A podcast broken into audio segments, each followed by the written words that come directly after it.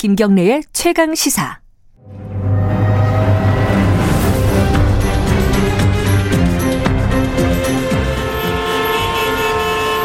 GPS가 연결되었습니다. 김경래의 최강 시사. 여의도 신호등.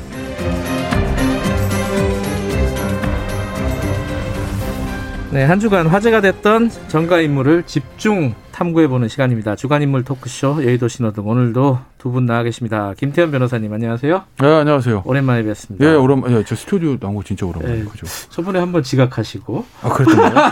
아, 제가 다 적어놨어요. 아, 그렇구나. 아유. 네. 예. 그리고 현근택 변호사님 네. 안녕하세요. 네, 안녕하세요. 예. 주말을 부르는 남자 hen근택입니다. 아 예. 왜 금요일이 되면은 5일 동안의 피로가 누적돼서 힘들어야 되는데 힘이 나죠 아침에.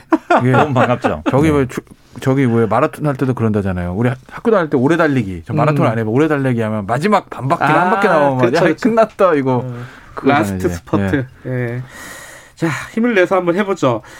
근데 이제 윤석열 총장을 갖고 오셨어요 김태현 변호사님. 추미애 장관 갖고 오실 줄 알았는데. 추미애 장관이요? 예. 먼저 떠난 사람을 뭐. 어, 아직 네. 안 떠났어요. 네. 떠난다고 했지. 예. 근데 어차피 어차피 저 저희가 제목을 저 윤석열 총장을 해도 뭐 추장관 얘기 안 하겠습니까? 근데 이, 이게 무슨 뜻이에요? 왜 파란불 빨간불이 없어요? 아, 근데 그게 사실은 어쨌든 윤석열 총장이 형식성으로는 정직 2개월 당했잖아요. 그렇죠. 근데 뭐 정직 2개월 당한 사람이 아 좋아요 뭐 파란불 할 수도 없는 거고 네. 그렇다고 저는 윤석열 총장 크게 잘못한 것이 없다고 보기 때문에 예. 빨간불 할 수도 없는 거고 음. 그리고 어쨌든 이제 법적 투쟁을 해야 됩니다. 그죠? 그리고 네. 야, 법적 투쟁에서 소송 이기든 지든 간에 이제는 또 정치의 어떤 싸움도 해야 될 상황이 왔어요. 네. 저는 어떤 형태로든 윤석열 총장이 정치인으로 변신할 거로 보거든요. 아 그리고 그래야 본인이 어. 산다고 저는 봐요. 음. 그러니까 그게 이제 정치인이 변신한다는 게 자 제가 이제 대선 출마하겠습니다. 음. 반드시 이게 아니라 내가 출마를 하든 누군가의 손을 들어주든 음. 지금 20몇 프로 한 1, 2를 다는 이 지지도를 가지고 있는 사람이기 때문에 음. 아마 이거를 더 키워서 뭔가 정치인으로 변신을 해야 본인이 아마 사는 길이 올 거라고 저는 봐요. 그래서 근데 어쨌든 이게 쉬운 길은 아니거든요. 음. 어쨌든 고난의 행군이죠. 네. 잘 되든 잘못되든 간에 그렇기 네. 때문에 이걸 뭐 색깔 없음을 했어요. 뭐 알겠습니다. 그리고 형택 변호사님은 김종인 위원장을 파란불로 들고 오셨는데 어, 이 얘기는 어, 조금 이따가 윤석열 총장 얘기 끝나고 하도록 하고 윤석열 총장 얘기 좀 해보죠. 지금 지금 말씀하셨어요. 윤석열 총장이 뭐 소송을 하고 있고 정직은 당했는데 어떻게 될지 모르기 때문에 지금 뭐 빨간불인지 파란불인지 뭐 얘기할 수가 없다. 그러니까 어쨌든 몸이 편안한 건 아니고 힘들어지니까 음. 잘 되든 잘못되든 그 과정들이 얼마나 지난합니까? 제가 얘기했던 소송 과정도 그렇고 예. 그리고 임기 끝나고 어쨌든 임기 끝 어쨌든 소송 이기든 지든 정직 2개월 갔다 오면 임기를 마치는 거잖아요. 임기 예. 끝나고 그 이후에 정치인으로 변신하는 이 과정들이 뭐 아주 쉽거나 그냥 자기 원하는 대로 탄탄대로 펼쳐지는 건 아니거든요. 굉장히 알겠습니다. 지난한 길이니까 고난의 행군이라고 하죠. 저는 뭐 예. 정치인으로 변신은 쉽지 않다고 봐요. 왜냐하면 그래요? 사실 그럼요. 음. 왜냐하면 뭐 다 아시겠지만 이제 관료 출신들이 정치를 했을 때 검찰총장이 있을 때는 권한이 있고 음. 수사 결국은 검찰이라는 건 수사를 함으로써 권한 행사를 하는 거거든요. 네. 계속적으로 이제 뭐 원전 수사 이런 것도 하는 게 어쩌면 본인의 존재감을 드러나는 건데 네. 정치인으로 나왔을 때는 그런 게 없단 말이에요. 그럼 음. 자기 스스로 뭔가를 만들어내야 되는데 평생 이제 검찰에 있던 사람이 뭘 할 수 있을까? 우리 음. 우리 변호사 할 수 있죠. 아니, 변호사는 할 수 있죠. 변호사는 일년부터- 할수 있겠지만 근데 저는 좀 이렇게 봐요. 그러니까 어, 윤석열 총장이 본인은 살았지만 검찰은 죽었다. 음. 왜 그러냐면 사실은 검찰 개혁 시즌 2가 이제 좀 앞당겨지는 의미가 있어요. 지금 음. 이제 내년부터는 원래 검찰이 수사권 6개가 있는데 예. 그리고 2022년부터야 이제 검찰 피신 조서 증거 능력이 없어지기 때문에 네. 2022년이 23년 후로 될 거로 생각했거든요. 그 근데 제가 보기에는 아마 내년 정도에 이 6개 가진 수사권도 다 없어질 수 있어요. 음. 그리고 검찰은 거의 그냥 공소청 정도로 머물고 검찰총장 직위도 한 차관급 정도 내려오고 아, 그래서 검- 아마 아하. 검찰의 직접 수사권을 완전히 없애는데 제가 보기에 윤석 총장이 일주할 가능성이 높다. 왜냐하면 음. 이번에 보면서 아 이게 이 정도 갖고는 안 되겠다는 생각이 사실은 정부 여당이 많거든요. 검찰 개혁의 밑거름이 됐다. 그렇죠. 오히려 본인은 뭐 정치적으로 얘기처럼 살고 음. 이럴지 모르겠지만 저는 그나마 남은 검찰의 이 수사권도 이제 없어질 가능성이 많은데 저는 뭐 거기에 아마 윤석열 총장이 일조할 것 같다는 김태. 변호사님 굉장히 못마땅한 저는. 않- 아니 뭐 검찰이 직접 수사권 없애고 이거는 네. 어차피 여권과 대통령이 윤석열 총장 총장 임명하기 전부터 방향으로 잡았던 거잖아요. 그렇죠. 음. 제가 뭐 그게 저는 옳다고 생각 안 하는데 어쨌든 방향을 네. 잡은 겁니다. 그러니까 제도의 개선. 예. 전 총장이 윤석열 총장이 여권에 마음에 안 드는 일을 했다고 해서 예. 이게 뭐 더 빨라지고 안 하던 걸 하려고 그러는 건 아니고 제도 개선 원래 하려던 거고 음. 저는 오히려 반대로 그러니까 민주당을 지지하거나 대통령이 이제 아주 충성스러운 지지층 있잖아요. 핵심 지지층. 뭐 거긴 모르겠는데 거기 아니라 일반 중도 유권자들한테는 예. 아, 현 정권이 하려는 검찰 개혁이 제도의 개혁이 아니라 예. 사람을 바꾸는 거구나. 음. 사람을 찍어내는 게 저 민주당이 말하고 정부가 말하는 검찰 개혁 요체고라는 걸 저는 인식시켜줬다고 봐요. 제가 항상 얘기 드리는 알겠습니다. 근데 이- 그게 음. 사실 어찌 보면 이제 언론의 프레임인데 네. 이 공수처 얘기나 검찰 개혁 나온 게 2, 30년 된 얘기예요, 벌써. 그러니까 DJ 정부 때 쭉 있었던 얘기거든요. 이게 갑자기 뭐 윤석열 총장 진퇴라든지 최근의 상황이 나와서 갑자기 추진한 게 아니거든요. 다 알겠습니다. 알고 있죠. 이 얘기는 뭐 네. 얘기가 약간 산으로 가는 것 같아 가지고 예, 다시 땡겨와서 사람 얘기로 가면은 이 윤석열 총장하고 추미애 장관 한 한 한마디씩만 좀 여쭤볼게요. 그 윤석열 총장이 지금 소송 낸 걸 가지고 여권에서는 대통령하고 싸우는 거냐 지금 그게 뭐 공직자의 도리냐 뭐 이런 얘기들 나오고 있잖아요. 요거 어떻게 보십니까? 요런 어떤 생각에 대해서 이 김태현 변호사님 근데 저는 그렇게 생각해요. 그러니까 어. 뭐 공무원이니까 대통령이 하라면 다 해야 되는데 이건데 예를 들어서 대통령이 이렇게 윤석열 총장 입장에서 보면 네. 징계 사유가 없다는 거잖아요. 총장 입장에서 보면 나는 잘못한 게 없는데 아, 자기 자기 입장에서 보면 예. 내가 예전에 다른 검사처럼 무슨 뭐 사생활에 큰 문제가 있는 것도 아니고 음. 어? 무슨 돈을 받은 것도 아니고 음. 명백한 불법이 없고 내가 잘못한 게 없는데 네. 어쨌든 장관이 나를 찍어내기 위해서 전화리를 쳐서 징계 의결이 났고 예. 나는 이걸 부당하다고 생각하니까 법적으로 다투는 거 아니겠습니까? 예를 들어서 정치적으로 네. 대통령이 뭐 이렇게 일 징계하기 전에 하루는 총장 불러서 총장님 이렇게 이렇게 하니까 주장관도 뺄 테니까 당신도 빼쇼. 음. 임기가 2년이 있어서 해임은 안 되지만 음. 당신이 물러나줬으면 좋겠습니다. 네. 이렇게 정치적인 해결을 할 때 총장이 싫은데요? 임기 2년인데 하고 버텼다. 그러면 여당이 말하는 아, 이건 대통령이 정치적으로 풀려고 하는데 네가 이렇게 버틴 게 맞냐라는 얘기가 맞을 수 있지만 예. 이건 법적인 문제예요. 음. 징계가 절차도 위법하고 사유도 위법하고 부당하다고 하기 때문에 예. 그러기 때문에 윤 총장은 다툰다는 거예요. 음. 그 어제 윤 총장이 했던 그 변호사가 했던 그 얘기는 어쨌든 최종 사인은 대통령이 한 거니까 네. 소장 쓸 때 그 다투는 처분은 대통령의 처분이거든요. 네. 그러니까 대통령에 대한 소송 맞다라고 이제 표현을 한 건데 그거는 피고는 이제 법무부 장관이 되는 거고 대통령은 아니고 법상. 근데 이제 여당은 이걸 아마 대통령한테 항명하는 윤 총장이라는 모습을 좀 만들고 싶겠죠. 음. 근데 민주주의 사회에서 무슨 제왕 전제 군주 제도도 아니고 그렇지 않습니까? 알겠습니다. 부당하다고 하면 다 근데 그러면 현 저는 변호사님 말 자체로. 모순적이라고 네. 봐요. 왜냐하면 두 가지 정도 얘기했는데, 그러니까 윤석열 총장이 지난번에 그랬죠. 뭐 메신저에 보내서 임기 채우라고 했다. 네. 그 다음에 징계 얘기 나올 때도 아, 대통령의 의사가 확인되거나 뭔가 언급이 있으면 자기 물러나겠다는 취지로 말한 거거든요. 네. 그러니까 저는 근데 대통령의 언급이라는 게 반드시 뭐 물러나라. 그건 어찌 보면 임기제랑 안 맞는 거죠. 근데 징계를 한 거에 대해 제가 하는 걸로 저는 의사표시 했다고 보거든요. 네. 그러면 임명 지금 자꾸 언론에서는 뭐 해임 하라 그러는데 사실 해임권은 없어요. 지금 없죠. 없는데 어쨌든 불러서 뭘 했으면 되지 않느냐. 저도 뭐 그거 자체가 오히려 뭐 해임을 압박하는 수단일 수 있다고 보거든요. 지금 어쨌든 법적인 절차를 공언했기 때문에 그 수는 갈. 수밖에 없다고 봐요. 그리고 또 하나가 어 이제 반대되는 약간 동전의 앞뒤 같은데 이 추미애 장관 이제 네. 사의 표명을 했잖아요. 이 추미애 장관 앞으로 이건 이제 현 변호사님 뭐 어, 추미애 장관이나 또 잘 아시니까 앞으로 아니, 어떻게 뭐 어떻게 할 겁니까? 까지는 제가 모르겠고요. 아유, 전화해서 물어를 보시고 그러는. 어, 근데 뭐, 글쎄, 일각의 언론처럼 아마 서울시장 생각은 별로 없지 않을까, 개인적으로는 그렇고. 아, 그래요? 예. 음. 그 다음에 뭐, 정치인이니까, 정치는 당연히 계속 하시겠죠. 네. 뭐 당연히 뭐 정치인들은 대권에 관심 없다고 하면 거짓말일 것 같고요. 네. 그 사이에 뭘 할까는 고민하실 것 같아요. 뭐.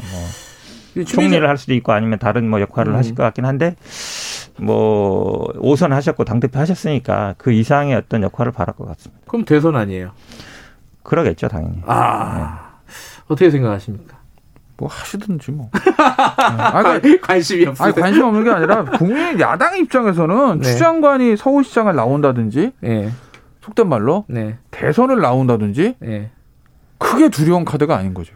음. 왜냐하면 추 장관이 지금 이 사태를 거치면서 얻은 것과 잃은 것을 생각해 보면 네. 얻은 것은 핵심 지지층한테 엄청난 지지를 받은 건 맞아요. 네. 그러니까 사실 어떻게 보면 법무부 앞에 그 화- 저 꽃바구니들 네. 그게 그걸 대변하는 거 아니겠습니까? 그러니 만약에 서울시장 경선 또는 대선 후보 경선을 하면 좋은 성과가 나올 수도 있죠. 왜냐하면 당내 경선이라는 건 핵심 지지층 의사가 중요하니까. 음. 근데 국회의원 선거도 아니고 서울시장 천만입니다. 그 다음에 인구 대통령 5천만이에요. 유권자는 그건 안 되지만 어쨌든 인구수로 하면 이 광역 단위 큰 선거에 있어서는 이기기 위해서는 제일 중요한 거는 비호감도입니다. 네. 저 뭐 국민의힘이 총선 지고 지방선거 때 핵심 지지층 없어서 그래 다 있어요 국민의힘도. 근데 그 비호감도가 너무 높아서 그걸 못 넘어서 결국 지는 거거든 전국 단위 선거에서. 예. 그렇게 보면 추 장관에 대한 지금 중도층에서의 또 비호감도가 워낙 높다고 저는 보기 때문에 서울시장이든 대통령이든 뭐 나와서 당내 경선에서 핵심 지지층 가지고 경선 통과하세요. 올라오세요. 국민의힘 속에서 웃고 있을걸요. 제발 장관님 올 4월에 볼 수 있기를 아니면 내년 5월에 볼 수 있기를 이거를 알겠습니다. 그, 아, 이 궁금해서, 이건 두 분의 의견이 좀 궁금해서 여쭤보는 건데, 집행정지 이제 신청을 했잖아요. 그. 징, 예, 징계 예. 관련해서, 추미, 아, 추미애 장관이 아니라 윤석열 총장이, 이거 어떻게 될까요? 이게, 어, 이건 이제 두 분이 약간, 어, 변호사 입장에서, 네. 이렇게 진영이 아니라, 이게 이 법이나 이런 것들, 지금 판례나 이런 것들을 살펴보면은 예상을 한번 좀 들어보고 싶어가지고, 현 변호사님 뭐 어떻게 예상하세요? 이 얘기 제가 뭐 며칠째 하고 있는데요. 좀 쉽지는 않아요 판단이. 보통 근데 음. 뭐 집행정지가 일반적으로는 행정에서 많이 받아주는 편이고 지난번에 직무 배제도 받아줬잖아요. 음. 받아줬죠. 네, 그런 면에서 그러니까 결국은 이제 긴급한 회복할 수 없는 긴급한 손해나 아니면 음. 긴급한 필요성 이런 걸 보는 건데요. 근데 이제 한 두 가지 점이 지난번이랑 좀 다르죠. 왜냐하면 일단은 징계 절차와 대통령의 재가를 받았다는 점이 음. 다르고요.